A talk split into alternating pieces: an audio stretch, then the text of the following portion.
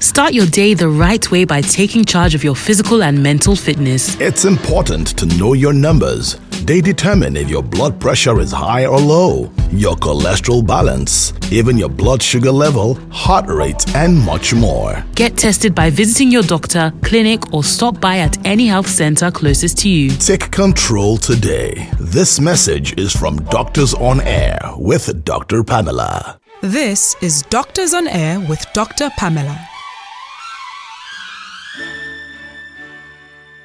Good morning. Today we're going to be talking about sciatica, which is a form of back pain. Thank you, Dr. Okafor, for coming on the program. It's a pleasure to have you with us. Well, thank you for having me. We are talking about back pain, and back pain is so common, and there's so many different kinds of back pain. And I'm sure that you, as an orthopedic surgeon, I mean, this is your bread and butter.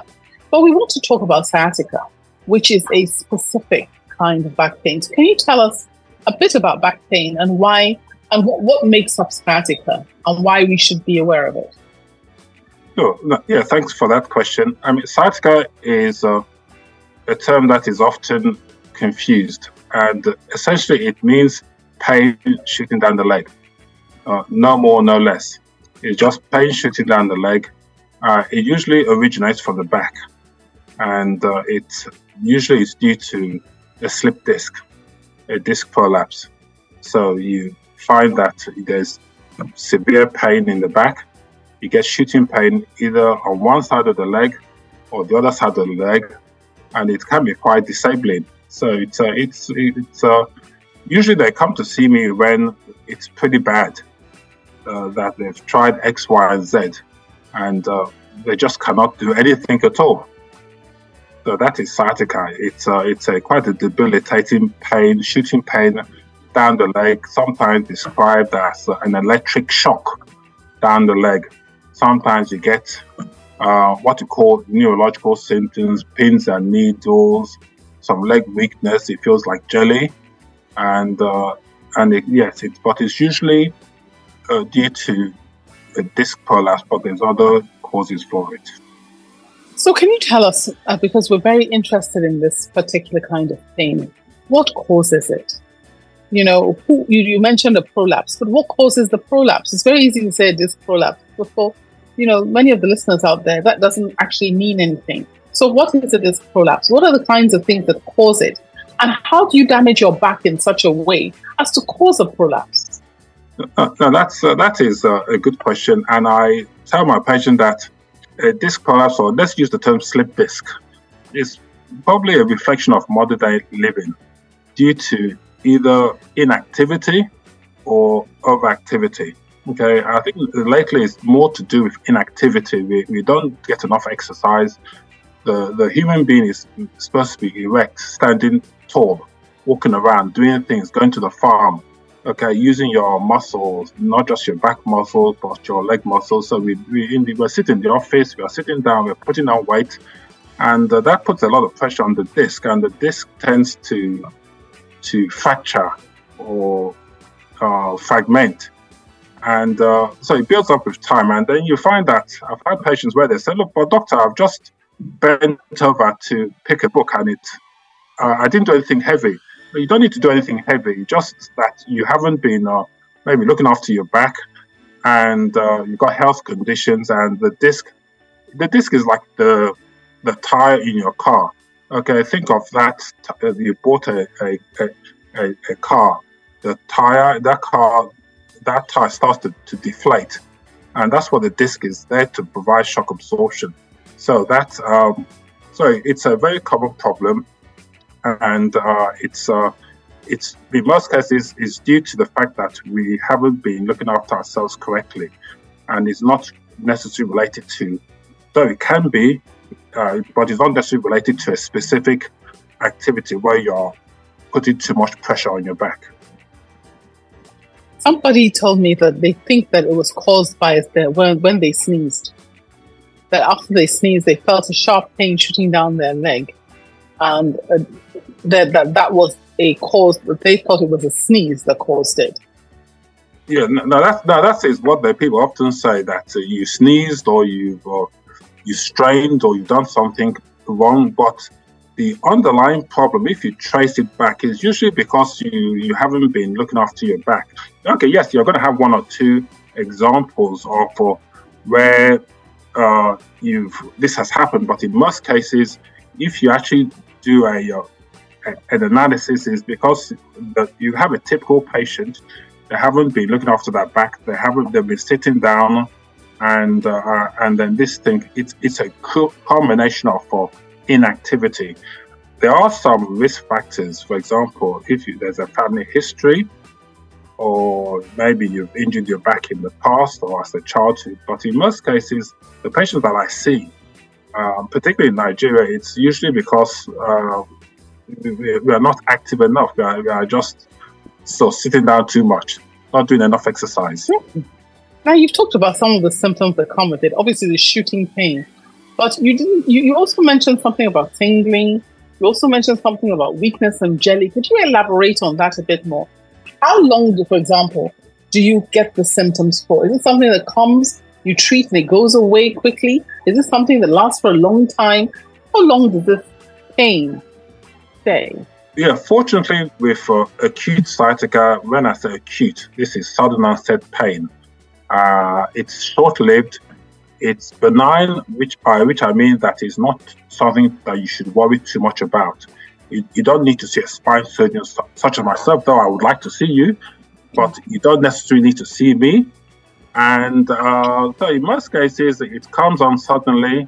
It goes away after a few days, a few weeks, and it's nothing of great concern. Usually, most patients with this sort of problem, they tend to treat it themselves. They see somebody else.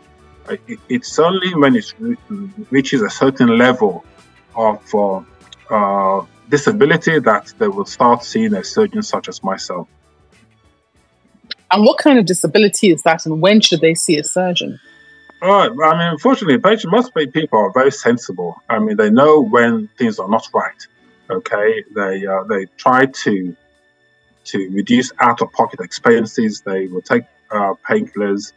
They would reduce the activity. They would use herbal medicine, though there's a lot of debate about what you should and shouldn't do. But when you start having severe pain, you cannot function, your leg is numb, your leg is weak, you can't pass urine, so you can't go to the toilet at all. Require strong painkillers, and so you know that things are not right. Okay, so you usually, it's if it's just simple pain, then I'll say, look, just take painkillers, give it a week or two, and usually in most cases it gets better. But if you are getting what we call neurological symptoms, you are getting weakness or numbness, or you feel that when you urinate you cannot control it, then that's when you should seek medical advice. But fortunately, majority of sciatica symptoms are quite benign and you don't need to see a specialist. Now, we're talking about specialists, and obviously a lot of people are thinking to themselves, if I get this kind of pain, does it mean I have to get on a plane to go and see a surgeon, particularly if I'm having some of those debilitating symptoms you're talking about? No. What do we do here in Nigeria? No, what you do is that, first of all, you need to, it's good to talk to friends, talk to family, talk to your primary care physician, because they would have greater insight into, particularly if you are going to use medication, it's good to not just, you need to talk to somebody who's knowledgeable about this. Even your local pharmacy would have insight. I mean, I was in Nigeria not too long ago, and I was quite impressed by how much advice you can get from your local pharmacy. So talk to them, they'll be able to give you advice about medication to use, and you should change your activity, not take yourself to bed and do nothing. Just change your activity, reduce, if you're sitting all the time, try to lie down, reduce pressure on your back. And you could be reassured that in probably about 70 to 80% of patients with this sort of problem, it does get better. Okay, I mean, it's a great concern because you cannot walk.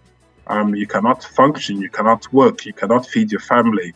So there's a natural human instinct to seek help. But in most cases, you do not need a surgeon. You don't need surgery. You should get better. Okay. Now, that's, I think, very encouraging for a lot of people to know that this pain, no matter how severe it seems at the beginning, really doesn't need surgery. But the fact is that some cases do need surgery. And what cases are those? And how do you know when you definitely need to operate? Okay, yes. So the cases that would need surgery are patients where the pain has lasted for more than 6 weeks typically, and they cannot function and are requiring a lot of painkillers. Number two, they have neurological symptoms such as weakness or numbness, and definitely you need surgery or further investigation if you have what we call cauda equina syndrome, by which I mean that you have pressure on the nerve such that you cannot move your legs, you cannot function, and you have difficulty urinating or going to the toilet. So that is called equina. That is a surgical emergency. And all these, if you have any of these symptoms, you should seek urgent medical attention, and you should have an MRI scan in the first instance. Well, I think that's important. Thank you very much for letting us know about this. And are there any kinds of other medical condition that could be associated with this that people should know about? Yes, there are other medical conditions that can cause sciatica. You can get sciatica due to fracture. You've fallen from a height and you've not appreciated that. I've had a few patients like that with a broken spine, which was diagnosed late. Or you can have sciatica due to wear and tear or osteoarthritis. The nerve is pinched from an arthritic joint. And then sometimes you can get sciatica due to a slipped vertebrae. We talked about a slipped disc, but you can get a slipped vertebrae, which is commonly called spondylolisthesis. So these conditions do cause sciatica, but the vast majority of patients with sciatica is due to a slipped disc or disc prolapse. Thank you very much. You're listening to Doctors on Air with Dr. Pamela.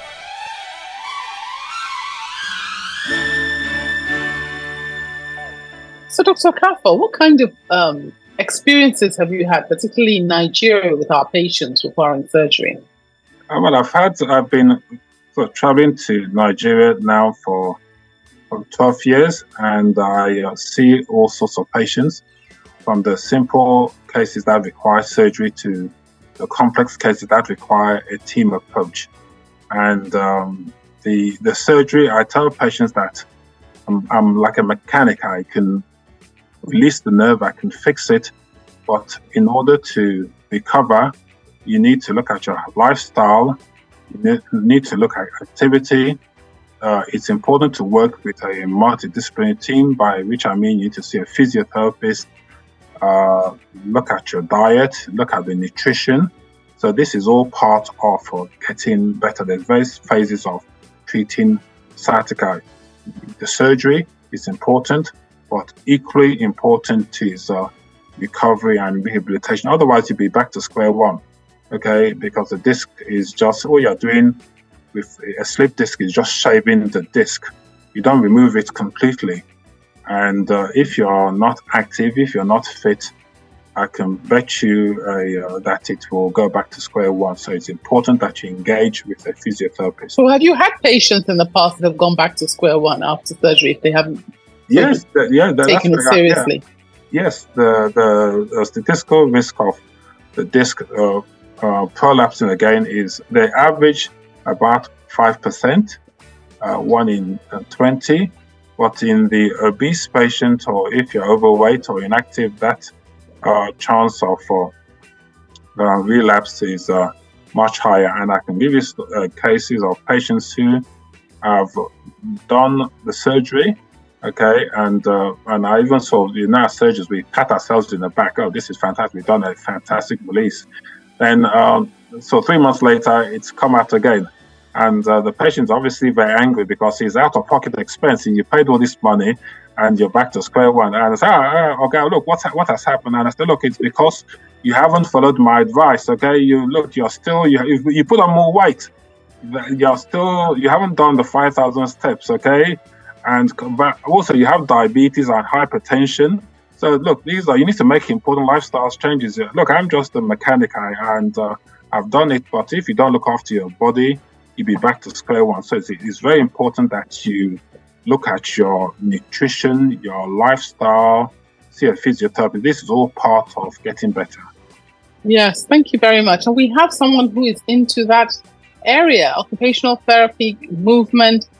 Ajoke, can you tell us what kind of advice you normally give to your patients who have come in with a diagnosis of sciatica?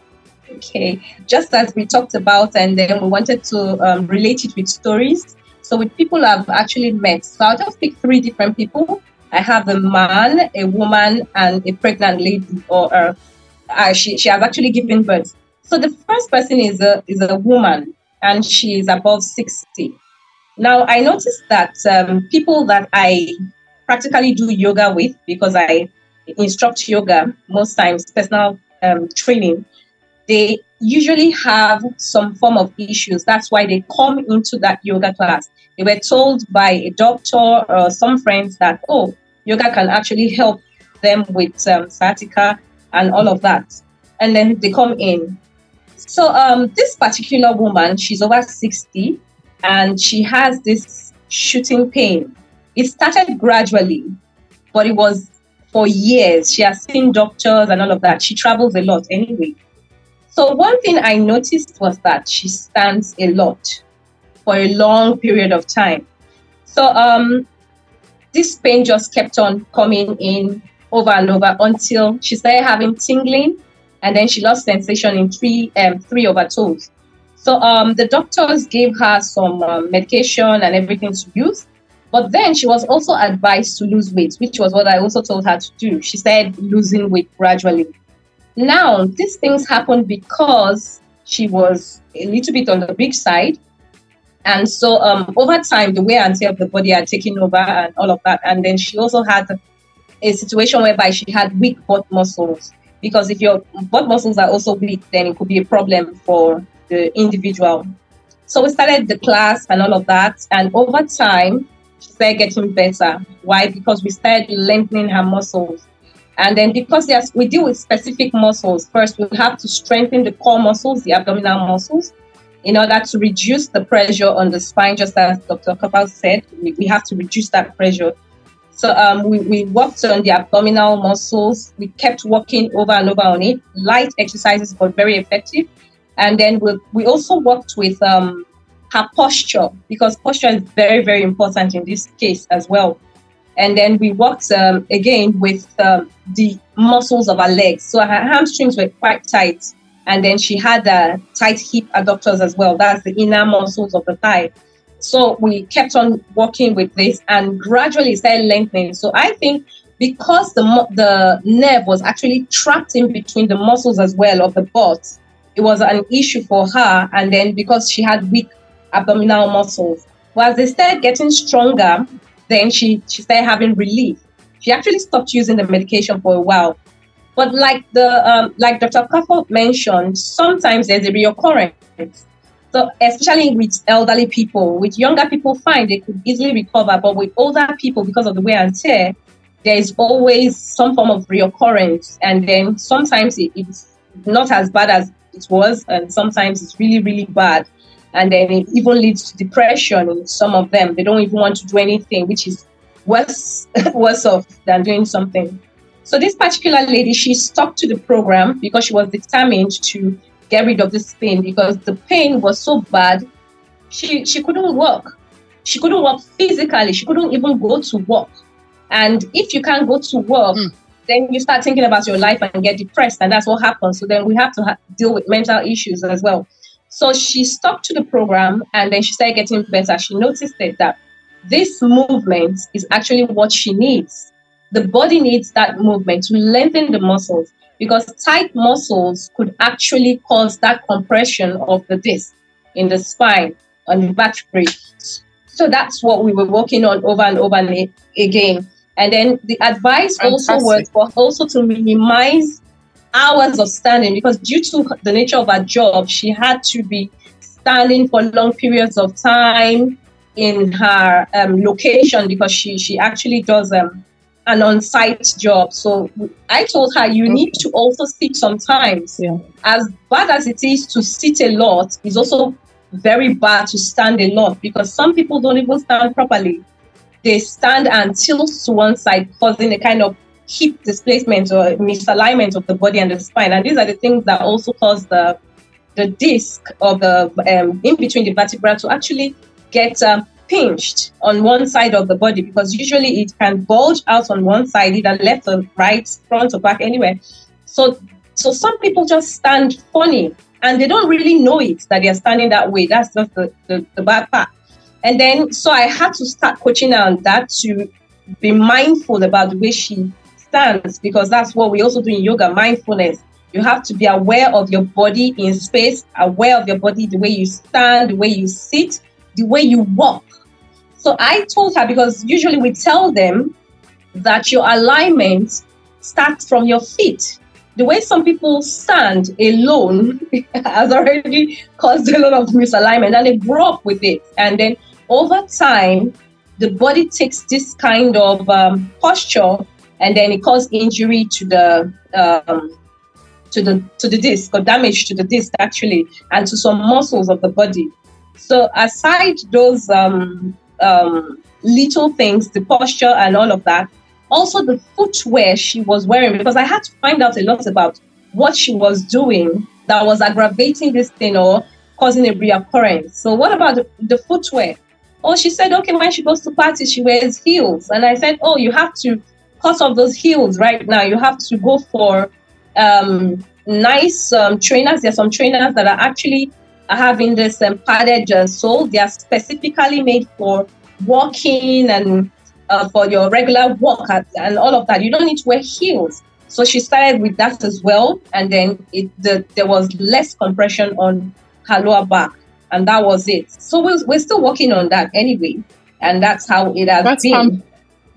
Wow, that's fantastic. You won't believe this, but we've actually come to the end of the program. So it's really nice, though, that you've given that in-depth experience with the lady. And I know a lot of people would have taken a lot of hints and suggestions from that, particularly this issue of wearing high-heeled shoes. Unfortunately, high-heeled shoes are in fashion now. And so a lot of people are still wearing them, even as you get older. And I think there's a message in there for everyone. So can you give us a few last words for our listeners before I go to Dr. Okafor, so he can give us his? Okay. So my words to listeners is, number one, you have to be mindful of your posture when you sit, when you stand, while you're walking. Then the load you carry, you don't put so much strain on your body. Take note of how you lie down on the bed as well. And if you notice any pain in your body, get help immediately.